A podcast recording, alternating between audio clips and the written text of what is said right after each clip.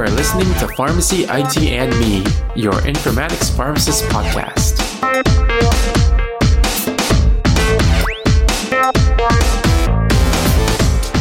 Hey everyone, this is Tony, and welcome to another episode of Last Week in Health IT for Pharmacy IT and Me, and this is for April 7th, 2021 been a while since we've done an episode about the news, so let's just get right into it. The first thing I want to talk about is AstraZeneca is working with Mass General on technology for heart failure and asthma. So the organization said they're going to be using uh, part of like AstraZeneca's Amaze disease management platform to deliver uh, analytics and insights into uh, ways to clinically validate digital health solutions. So they're trying to use something that's patient-centric digital health. And uh, what they're going to be doing is that AstraZeneca themselves, they announced that they're going to be working with Mass General so that they can uh, create and clinically validate these patient-centric digital health solutions. So AstraZeneca, their Amaze solution, the disease management platform name that they're using, it uses remote monitoring to uh, try to look for risk patterns and uh, give insights to the clinical care team, uh, you know, if there's any issues with like asthma or heart failure. So if you look at clinicaltrials.gov, they do have like a study that's uh,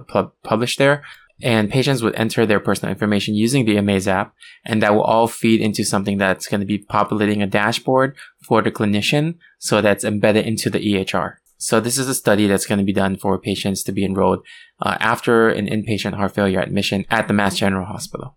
And, you know, part of this too is trying to get the patient to be engaged in their own healthcare. So it's going to be trying to improve patient engagement and also the care team communication and looking at the clinical outcomes. So what they're trying to do is uh, they hope that they can reduce the cost, the healthcare costs in, in doing so. The other thing I want to talk about is Cigna found in their uh, kind of like uh, survey and studies is that COVID-19 has been increasing the demand for virtual behavioral health care.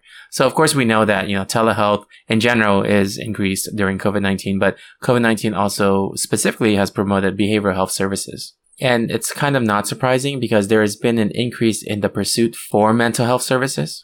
And what they found specifically was there was a 27% increase in behavioral health outpatient care compared to pre-pandemic times. Uh, what they found was, you know, just some more stats. 63% of all patients were female, with women seeking higher rates than men across uh, all ages and ethnic groups while 45% of those uh, seeking were under age 30, and about 18% were about age 18, which is an 18% increase from before the pandemic, and then 27% were age uh, 18 to 29, which is 33% increase. As you know, COVID-19 this past year, it has done a uh, major impact on, you know, all aspects of our lives. So it's not surprising that mental health has been kind of at the forefront now of like what people are seeking. So the next news item is uh, just talking about like Legacy Health and how they expanded from inpatient to ambulatory in terms of their telehealth system. And Legacy Health is an Oregon health system. And they already had telemedicine at eight hospitals when uh, COVID-19 struck. But because of the pandemic, it really forced them to move more into their ambulatory space.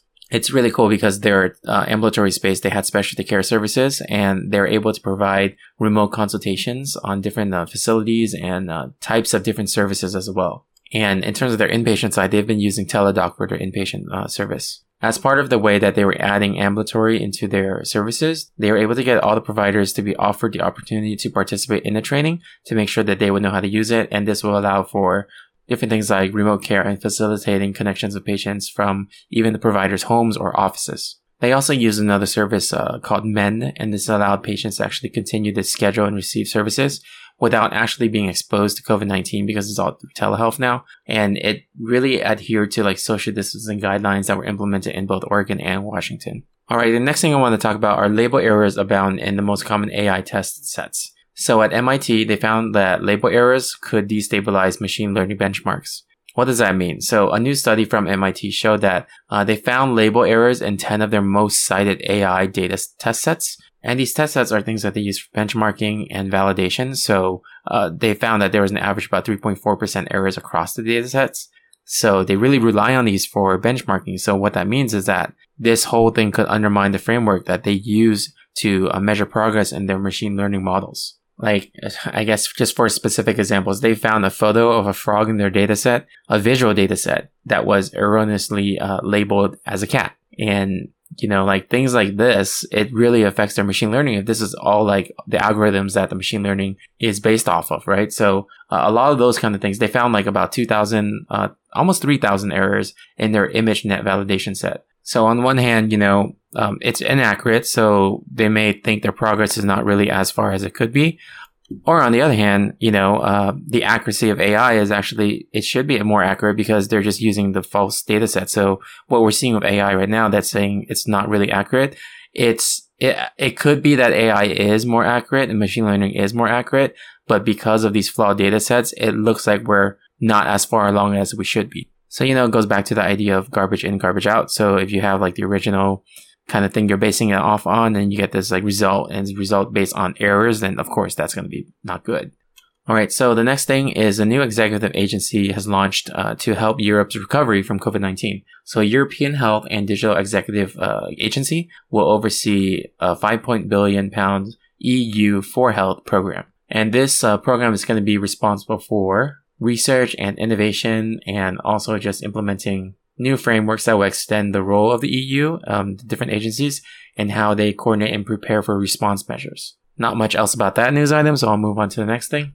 So Verizon is unveiling a new virtual care platform. So this is pretty cool. So BlueJeans Telehealth enables a one-click access to video visits between uh, patients and providers, and then they map their user experience to different clinical workflows.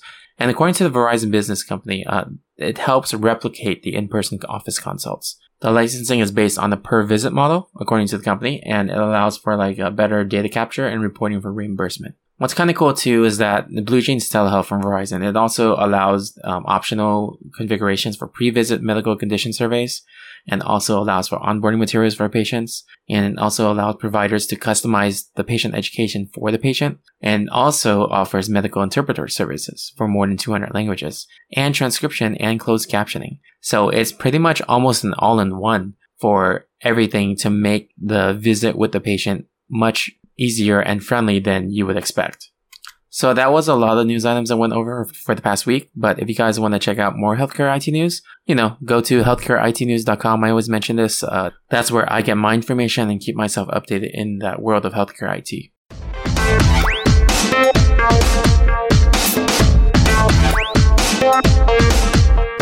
If you like our show, please share with your friends, or you can help us out by writing a review on Apple Podcasts or any of your other favorite podcasting services. You can also check us out on social media on Facebook, Twitter, Instagram, or LinkedIn, and you can also reach out to me at tony at pharmacyitme.com. If you want to network, you can check out the Pharmacist Slack group at pharmacistsconnect.com, which is P H A R M A C I S T S C O N N E C T.com. There's different topic channels, including informatics, and I've met some great colleagues on there, and I look forward to connecting with you as well. Thank you again for listening, and I'll see you on the next episode of Pharmacy IT Me. And remember, technology is a tool, patient care is the goal.